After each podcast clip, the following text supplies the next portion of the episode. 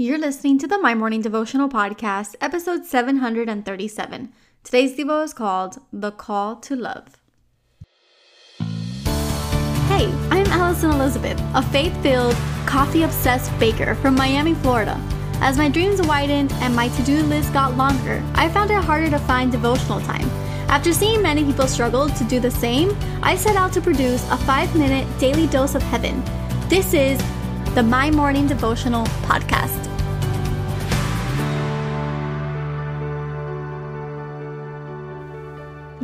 Morning, everybody, and happy Tuesday. Welcome back to another episode of the My Morning Devotional Podcast.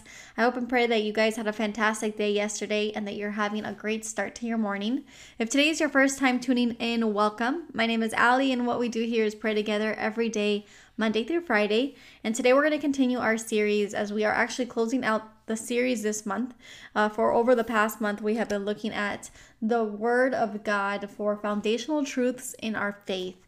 And so today, what we're looking at is that we are called to love others. And so we're going to be reading out of Philippians chapter 2, verse 3. And it says, Do nothing from selfish ambition or conceit, but in humility count others more significant than yourselves. I label today's Devo the call to love. Now, the reality is that we spent the entire month of February talking about the love of God and how we are called to love one another. But I knew it would be a disservice to this series if we didn't acknowledge that this is a fundamental truth that we must live by if we want to be equipped to not just embrace the Word of God, but to embrace the world in doing so. And so, as we continue this series, I just wanted to make sure that we understood the different values and attributes of what it meant to follow Christ.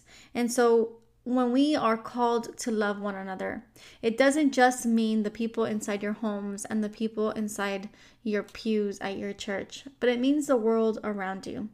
And so I have a quick story to tell, but the other day we were driving home with a friend of ours, and I don't ne- typically have cash to give to people who ask on the street. It's something that breaks my heart because I know as as a society as we move towards a cashless system, I know that the needy and the poor are really going to suffer from this and street vendors as well, people selling flowers and different things on the street. And I know that without with limited cash, I feel like it's going to hurt a population that that really needs that. And so what I noticed is that for the last couple of years, it's always been something. I, I pass by someone, and if I don't have cash, I feel bad, but I never really think to take out cash or to give them something else that I may have on me. But this particular day, my friend was driving and he had a sandwich that he had not started and he had a some sort of drink that he had not opened. And so when he lowered the window, he offered this person food and drink instead of cash. And I thought it was such a beautiful answered prayer that God showed me that it's not just about the money that we give, but about the act and the placement of our heart when we give. And so I really admired my friend Victor for this as he gave this man his sandwich and his drink. And then the man turned around and said, I wrote a poem this morning. Would you mind if I shared it with you. And of course, we said yes. And he said, May the wind be on your back and the sunshine on your face. May you always feel the good Lord's grace. And that right there, it was just God speaking. God will meet you in different people, whether it's the CEO of a Fortune 500 or a man on the street. God is with us. He speaks to us and He uses different people to get different points across in your life. And so I think that this was a divine appointment and something so small, but something so significant in the grand scheme of things. It's not just about the cash, it's about your heart when you give and when you love another person. And so, flash forward a couple of weeks later, I'm driving down, and once again, there was a family on the street who needed money and we did not have money in the car. But I was with my friend, and she actually had a gift card to Starbucks that she had won at a baby shower. And she lowered the window and she said, Here, have this gift card. It has $20 on it. And that made this family's life that morning. It just brought them so much joy. Something so small, so significant to us, but something so significant to another.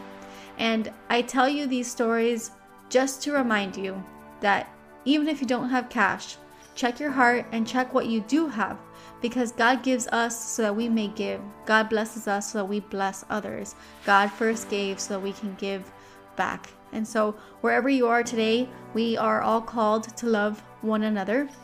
We are called to love the people within our homes and the people in our churches. But more than that, we are also called to love our neighbors, those in the world, and those who are far from Christ, so that in our actions they can come closer to Christ. So, wherever you are on this beautiful Tuesday, I pray that God opens the door and the ability for you to bless someone else this morning.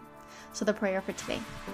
Father God, we thank you, Lord, for this Tuesday, God. We thank you for the ability to love on your people, to love our brothers and our sisters, those who are near and dear to you, but those who are also far from you, so that in our actions they may see your grace and your goodness.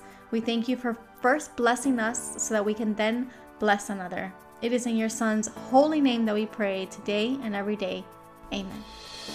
So there you have it, your five minute daily dose of heaven. Thank you for tuning in today. I pray these devotionals empower you to take on your day. Make sure to follow the My Morning Devotional account on Instagram at My Morning Devo. There you will find quick links to subscribe to our podcast and the written devotionals. Until tomorrow, I pray that not only your latte is strong, but your love for Jesus is stronger.